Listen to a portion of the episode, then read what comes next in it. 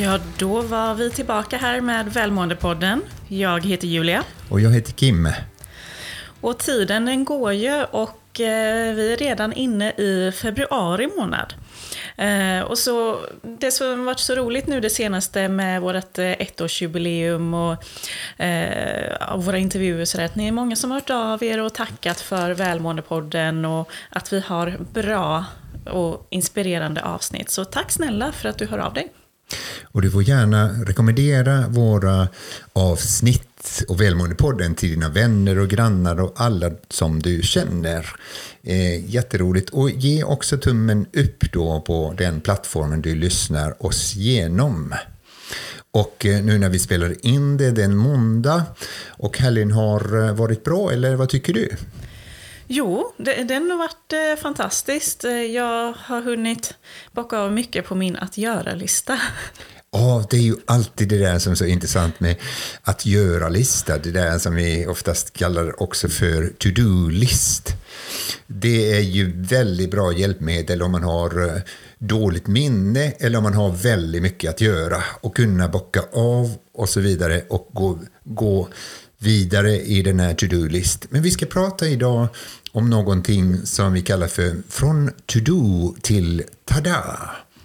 Det låter ju väldigt spännande. Jag kommer faktiskt ihåg första gången vi såg den här tada, eh, ja, liksom listan. Och det var ju från forskaren Barbara Fredrickson när vi var på en workshop med henne i USA. Första gången jag fick träffa mina stora förebilder som är forskare som håller till runt om i världen.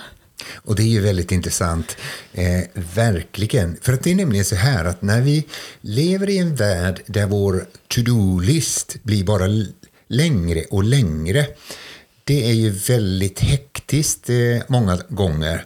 Vem man än frågar så är det väldigt lätt att man hamnar i samtalet, det här liksom, ah, jag ska göra det och jag borde göra det och jag har inte har hunnit göra det och så vidare.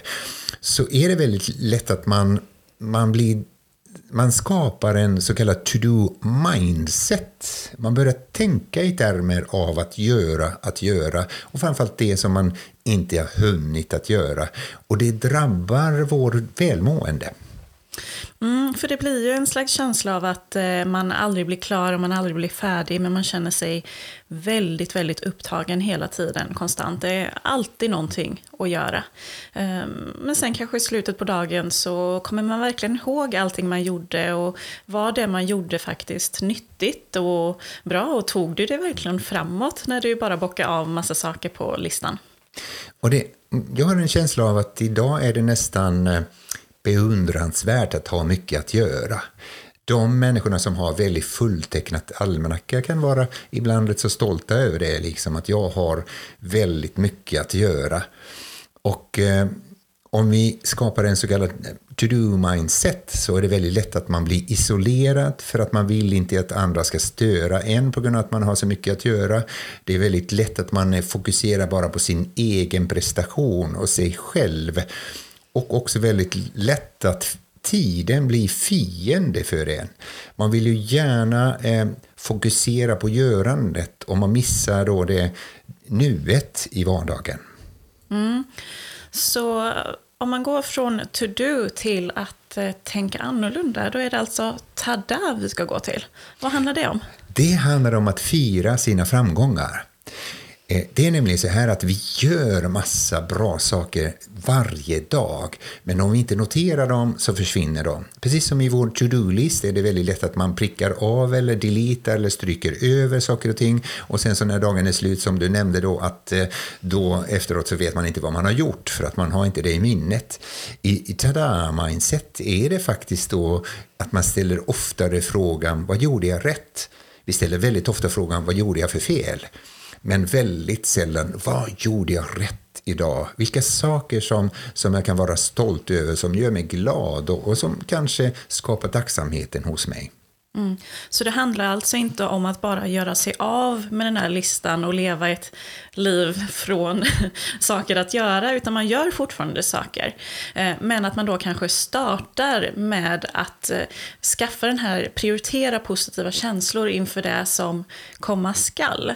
Eh, så istället för att man bara ska fokusera på den här prestationen, att nu ska vi bara göra så mycket som möjligt, så kanske det är mer fokus då på resultatet.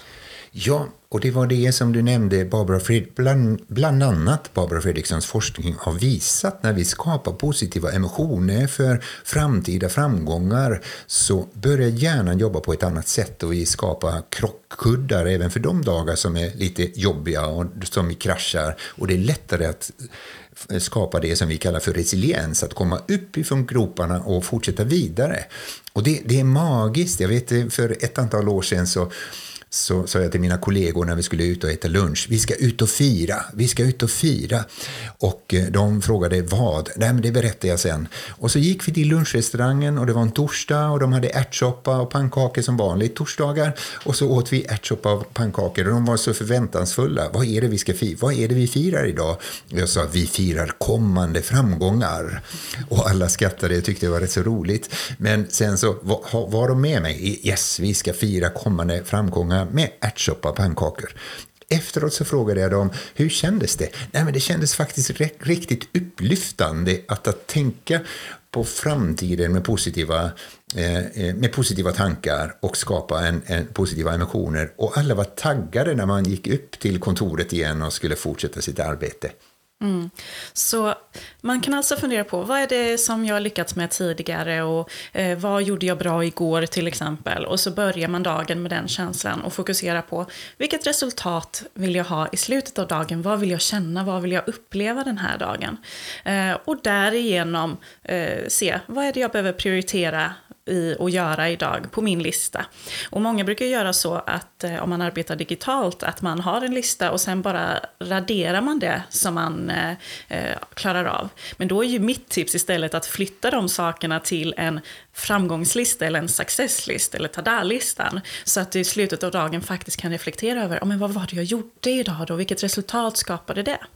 Och det är väldigt intressant och bra att börja notera det som går bra det som, som jag nämnt tidigare flera gånger, faktiskt Martin Seligmans forskning om what went well and why. Att börja tänka på vad har gått bra och varför det gick bra och så vidare. Jag börjar alltid min, min arbetsdag med att skriva i en bok det som, där jag noterar vad som hände dagen före och framförallt också vad gick bra och vad jag är tacksam över. Och, eh, det är väldigt bra sätt att skapa tada-mindset. För att eh, forskningen visar att hjärnan börjar automatiskt leta efter fler framgångar. Jag kom till ett företag för ett antal år sedan och, och vi skulle hämta kaffe ifrån, ifrån eh, eh, Eh, deras mat, matställe eller matsal eller vad man nu kallar det för, där, man, där man har fikarummet kanske. Det passar bäst, fikarummet. Vi skulle äta kaffe, eh, hämta kaffe därifrån kaffeautomaten och runt om det, det rummet så hade de hylla längst upp då mot upp, nära taket så var det en hylla runt hela rummet, fikarummet och det var fullt av champagneflaskor öppnade champagneflaskor. Och jag frågade direkt, mitt intresse väcktes och jag frågade vad är detta för någonting? Och så berättade chefen för företaget att det är alla gånger vi har firat våra framgångar när vi har gjort resultat, när vi har gjort eh, säljrekord eller någonting annat. Och, och eh, vi öppnar inte champagne varje gång så att det är ännu mer. Och det väckte faktiskt mitt intresse och det, jag tänkte det påminner dem själva också varje gång. Liksom, vad har vi gjort bra? Och skapade stoltheten. Och det kan man göra genom att du gör noteringar eller på ett eller annat sätt påminner dig själv om liksom, vad är det jag har gjort bra? För det skapar det här tada-mindset. Mm.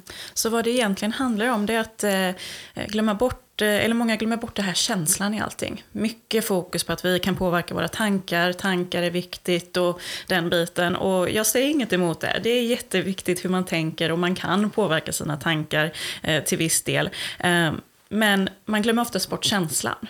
Eh, och det handlar inte bara om att gå från bara liksom känsla, utan man behöver sammankoppla de här två.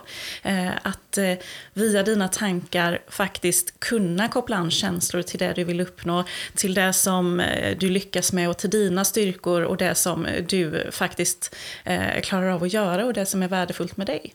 Så att sammankoppla tanke och känsla och prioritera härliga positiva känslor. Och det kan handla om väldigt enkla vardagliga saker. Eh, vi använder i vår träningsprogram Ledarskapsarenan en en så kallad success, wheel of success, där vi fokuserar på fyra olika saker när man ska nå sina mål. Och det handlar om fokus, övertygelse, handling och återkoppling. Att man går den vägen. Men det är väldigt många, när man ska nå sina mål, så är det fokus och handling därefter. Och då har man inte skapat känsla. Och rätt ofta så kör man i diket eller motorn stannar och finns inget bränsle. Men det här med den här commitment, att skapa den här liksom känslan liksom att yes, jag brinner för det här, jag tycker det är roligt, jag skapar positiva emotioner inför den här uppgiften, så det skapar i sin tur bränsle, det skapar den här tada-känslan att yes, jag har klarat av tidigare och eh, det ska bli väldigt intressant att, och väldigt roligt och spännande att nå mina mål. Mm. Och det du väldigt ofta brukar eh, säga och försöka förmedla till människor, det är ju det här att hur kan vi göra det vi gör på ett roligare sätt? Exakt. Och det, det har utmanat rätt många organisationer och individer då i sin vardag och arbetsliv också då, att tänka till. Det vi gör dagligen, rätt ofta är det samma saker. Rätt många, väldigt stor del av dagen består av det vad vi har gjort tidigare. Hur kan du hitta vägar att göra det på roligare sätt? Och det kan vara allt ifrån en viss organisation när de tänkte, när de fick brainstorma eh, och eh, det var regionchefer som, som åkte rätt mycket och de var överens om det tråkigaste för dem var att gör, göra reseräkningar.